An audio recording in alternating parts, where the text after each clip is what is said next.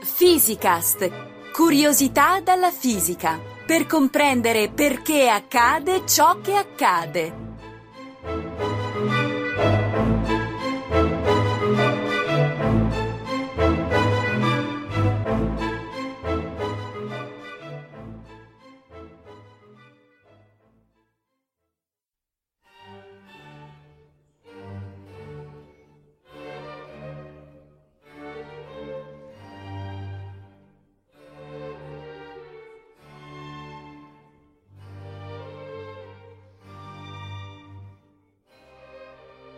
Perché una cosa è calda e una è fredda? Che cos'è la temperatura? E che cosa comporta riscaldare o raffreddare un oggetto? Domande banali con risposta non banale per Riccardo Faccini del Dipartimento di Fisica dell'Università degli Studi La Sapienza di Roma. Riccardo, dopo il tempo e lo spazio, eccoci ad affrontare un nuovo argomento, che sembra piuttosto banale, ma che invece non è affatto facile da spiegare. Che cos'è la temperatura e perché un oggetto è più caldo di un altro e io come faccio a dirlo? Hai proprio ragione. Esistono tanti concetti che usiamo quotidianamente, ma che poi se ci fermiamo a pensare non sappiamo spiegare. La temperatura è uno di questi. Ti sei mai chiesta perché un corpo è caldo e un altro è freddo? Beh, perché uno ustiona e l'altro è gelato al tatto? Questo è quel che può dire la maggior parte della gente, ma è una definizione poco soddisfacente. Peraltro neanche corretta, perché un oggetto particolarmente freddo ustiona anch'esso. Ah, beh, sono sicura che ora tu ci permetterai di dare una risposta più profonda. Ci provo. Ok. Per farlo, parto dal concetto di temperatura e comincio ponendoti una domanda. La temperatura è una proprietà di un oggetto nel suo complesso oppure di una sua parte? Facciamo un esempio specifico. Sì. Se considero un oggetto metallico, per esempio un mestolo, posso dire che il mestolo ha una data temperatura? Oppure devo parlare di temperatura del manico e della conchetta all'altra estremità? Beh, eh, se fatto bene, quando immergo il mestolo nella minestra, il manico rimane freddo, mentre la conchetta si scalda. Quindi immagino che la temperatura non sia una caratteristica del mestolo, ma delle sue parti. Um, quasi, in realtà dipende. Mm. Cominciamo considerando un mestolo interamente metallico, okay, posto in un cassetto della cucina. Sì. Se tocchi il manico o la conchetta, avrai la stessa sensazione. Dirai che sono alla stessa temperatura. Diciamo che avrai la stessa percezione termica. Sicuro. In realtà, però, molti mestoli hanno il manico di un materiale diverso, tipicamente plastica, e in questo caso il manico è meno freddo della conchetta. Non è vero. Il metallo e la plastica in questo caso hanno la stessa temperatura. Oh no. Ma questa è una storia diversa che riprenderemo più tardi. Ok. Teniamo però presente questa confusione. La percezione di caldo e di freddo è una cosa diversa dalla temperatura, e solo quest'ultima è misurabile. Per ora consideriamo un mestolo fatto interamente di metallo, okay, che sia riposto in un cassetto. Sì.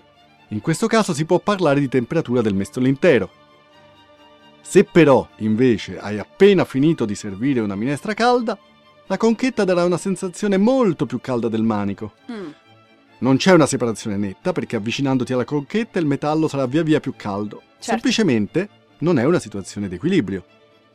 Se però il mestolo viene gettato in acqua abbondante, sì, ben presto ne avrà la stessa temperatura e tutto il mestolo tornerà ad avere la stessa temperatura. Se cioè si lasciano a contatto due oggetti per un po', allora si parla di situazione di equilibrio termico. Possiamo concludere che a questo punto posso parlare di temperatura dei due oggetti e che essa è la stessa per entrambi. Cosa succede se poi immergo nella stessa acqua una forchetta metallica senza che essa tocchi il mestolo? Beh, dopo un po' la forchetta sarà alla stessa temperatura dell'acqua, no? Esatto. Mm. E cosa ti aspetti che succeda tra mestolo e forchetta? Che anche essi raggiungano quell'equilibrio termico di cui parlavi. Esatto.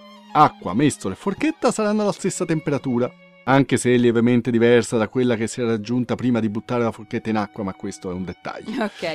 E l'equilibrio tra forchetta e mestolo si è raggiunto nonostante non si siano mai toccati, mm-hmm, ma che entrambi abbiano toccato l'acqua.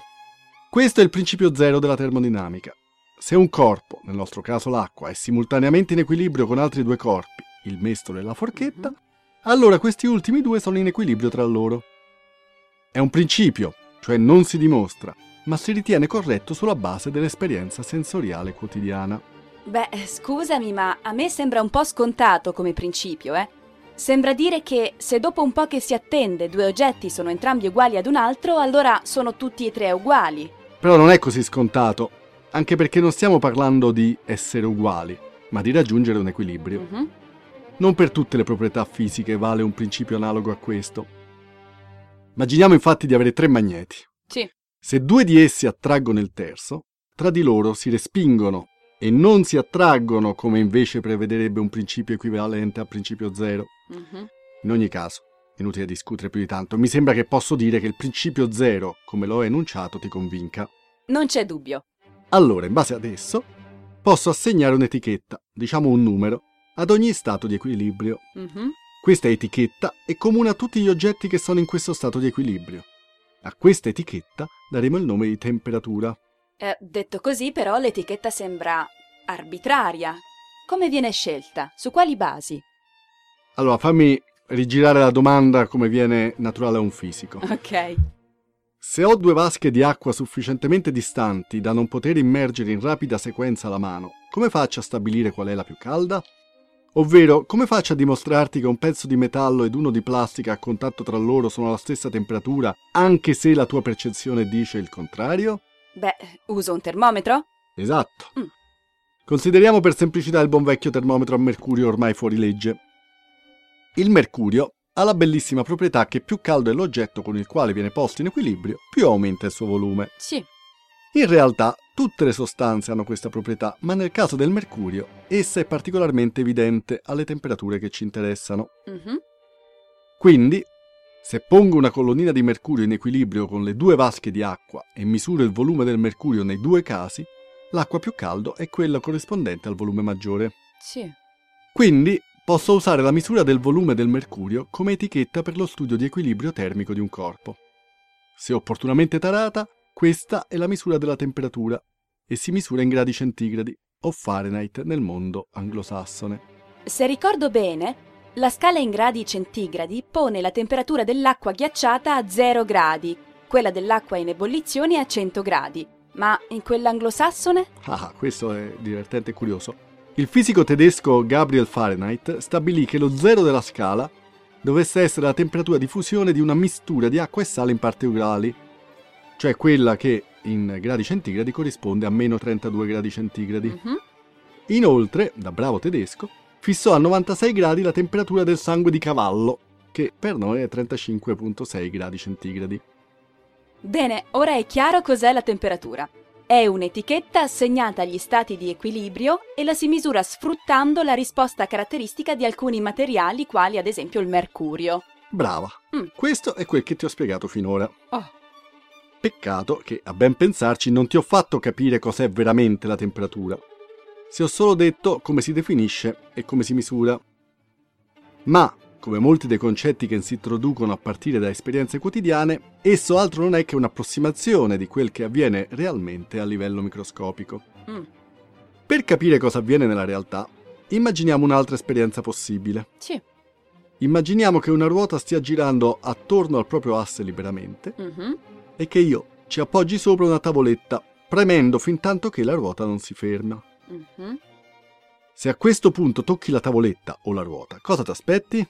Che sia la tavoletta che la ruota si siano riscaldate. Esatto. Cioè la temperatura della tavoletta e della ruota cresce mano a mano che la ruota rallenta. Mm-hmm. Quindi il movimento della ruota si è trasformato in qualche modo in riscaldamento della tavoletta e della ruota. Sì. Per dirlo in termini più rigorosi, la temperatura è legata al movimento di ciò che compone i corpi, gli atomi e le molecole. Mm.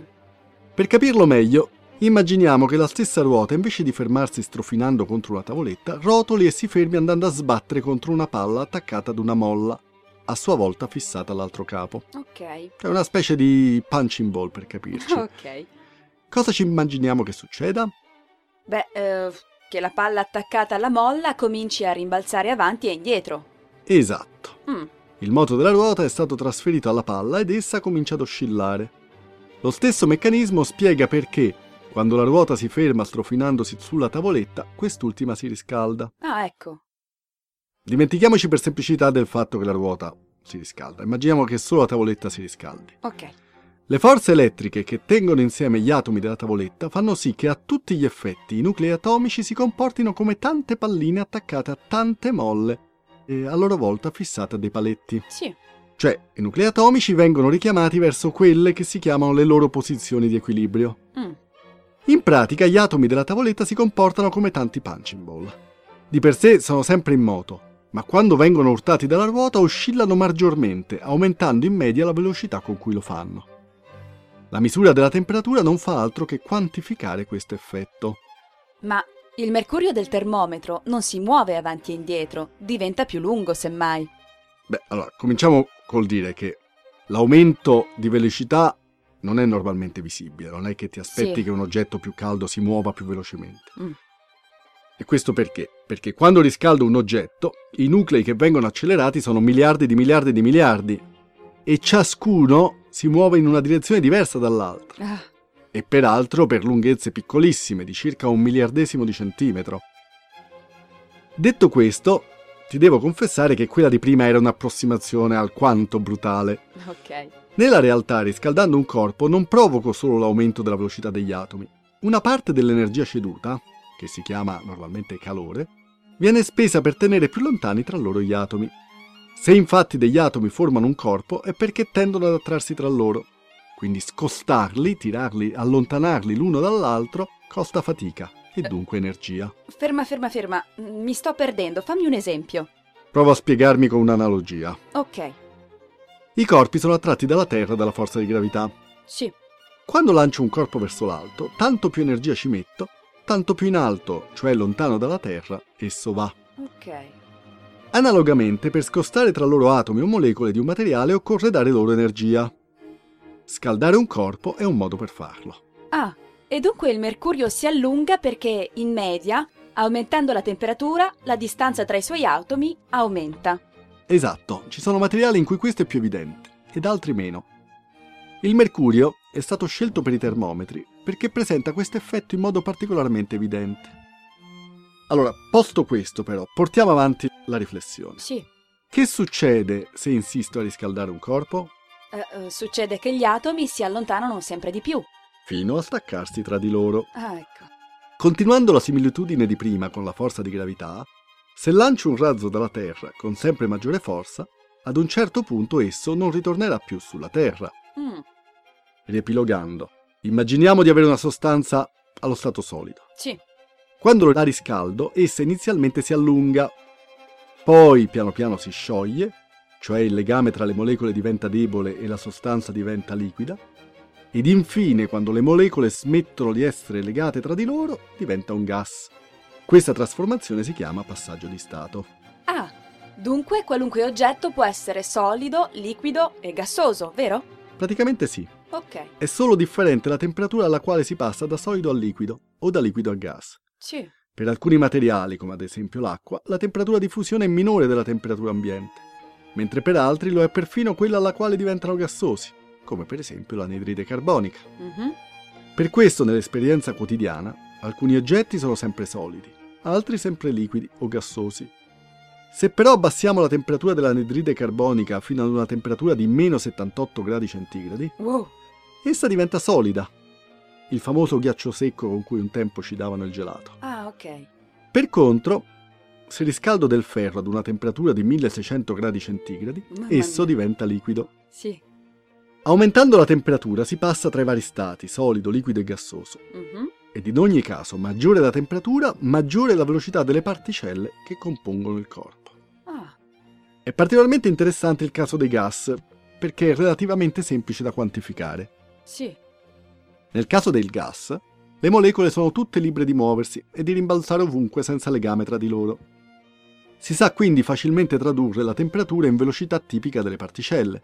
Per esempio, in una stanza a venticinque gradi, l'aria è tale che le sue molecole si muovono a circa quattrocento metri al secondo, oh. ovvero circa millecinquecento km orari, in direzioni tutte diverse tra loro e ribalzando su tutto ciò che le circonda. In una gelida giornata invernale a meno venti gradi centigradi, la velocità sarà calata. Se mi faccio i conti, a meno venti gradi, la velocità tipica sarà calata di circa un dodicesimo, cioè da quattrocento a trecentosettanta metri al secondo. Tanto che, anche variando di pochi gradi la temperatura dell'aria, la maggiore velocità delle sue particelle fa sì che esse tendano ad occupare un volume maggiore. Se dunque riscaldo dell'aria, essa tenderà ad essere più leggera ed a salire. Con questo principio i termosifoni riscaldano tutta la stanza e le mongolfiere salgono in cielo. Ok, allora scaldare qualcosa vuol dire fare andare più velocemente gli atomi e le molecole che lo compongono.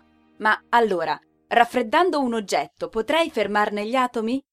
Perché gli atomi si fermino del tutto, bisogna scendere a meno duecentosettantatré gradi centigradi. Oh mio Dio! Quello che si chiama lo zero assoluto. Mm. Temperatura minima assumibile da qualunque corpo. Davvero esiste una temperatura sotto la quale non si può andare? Ma se continuassi a raffreddare, cosa succederebbe? Ebbene sì, non si può raffreddare ad oltranza. Esiste una temperatura minima assumibile. Più ci si avvicina allo zero assoluto, più è difficile raffreddare un oggetto, fino a diventare impossibile. Mm. D'altronde, se si capisce che la temperatura è una misura della velocità degli atomi, una volta che essi sono fermi, non posso fermarli ulteriormente. E invece una temperatura massima c'è, esiste? No, in linea di principio no.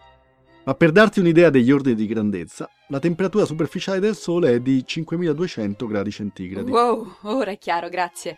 Ora manca soltanto la risposta ad una domanda che ti feci verso l'inizio. Perché un pezzo di metallo è più freddo di un pezzo di plastica, anche se sono in contatto? Ovvero, come diresti tu, in equilibrio termico. Non è vero che è più freddo, essi ah. sono alla stessa temperatura. Ma il nostro tatto percepisce il metallo come più freddo.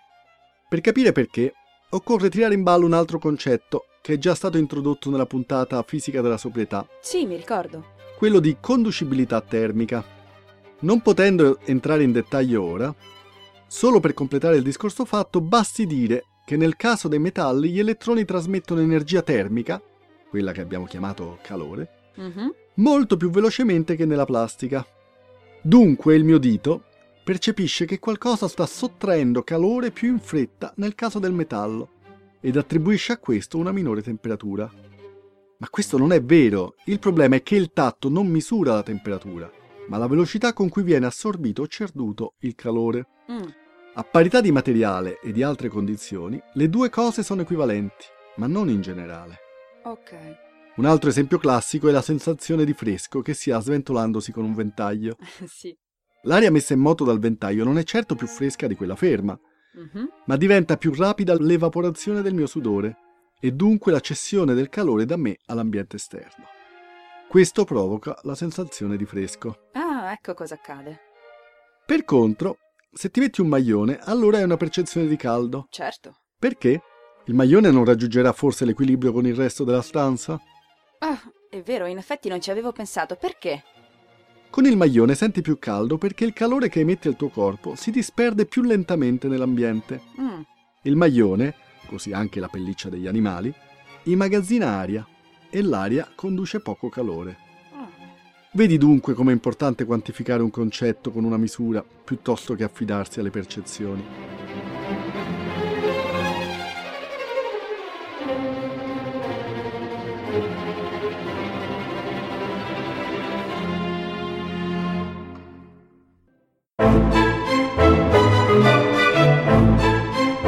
FISICAST è un podcast in cui docenti universitari e ricercatori parlano di fisica con il linguaggio di tutti i giorni. Ideato da Riccardo Faccini, Gianluca Licausi, Giovanni Mazzitelli e Giovanni Organtini, realizzato con il supporto dell'Associazione Frascati Scienza e di ricercatori dell'Istituto Nazionale di Fisica Nucleare, di quello di Astrofisica e della Sapienza. Interviste di Chiara Piselli e montaggio di Edoardo Massaro. Le puntate precedenti e altre informazioni sono consultabili su www punto radio punto it radioscienza.it slash FISICAST. Commenti e spunti su possibili argomenti di interesse sono per noi preziosi, per cui potete contattarci a fisicast chiocciola radioscienza punto it.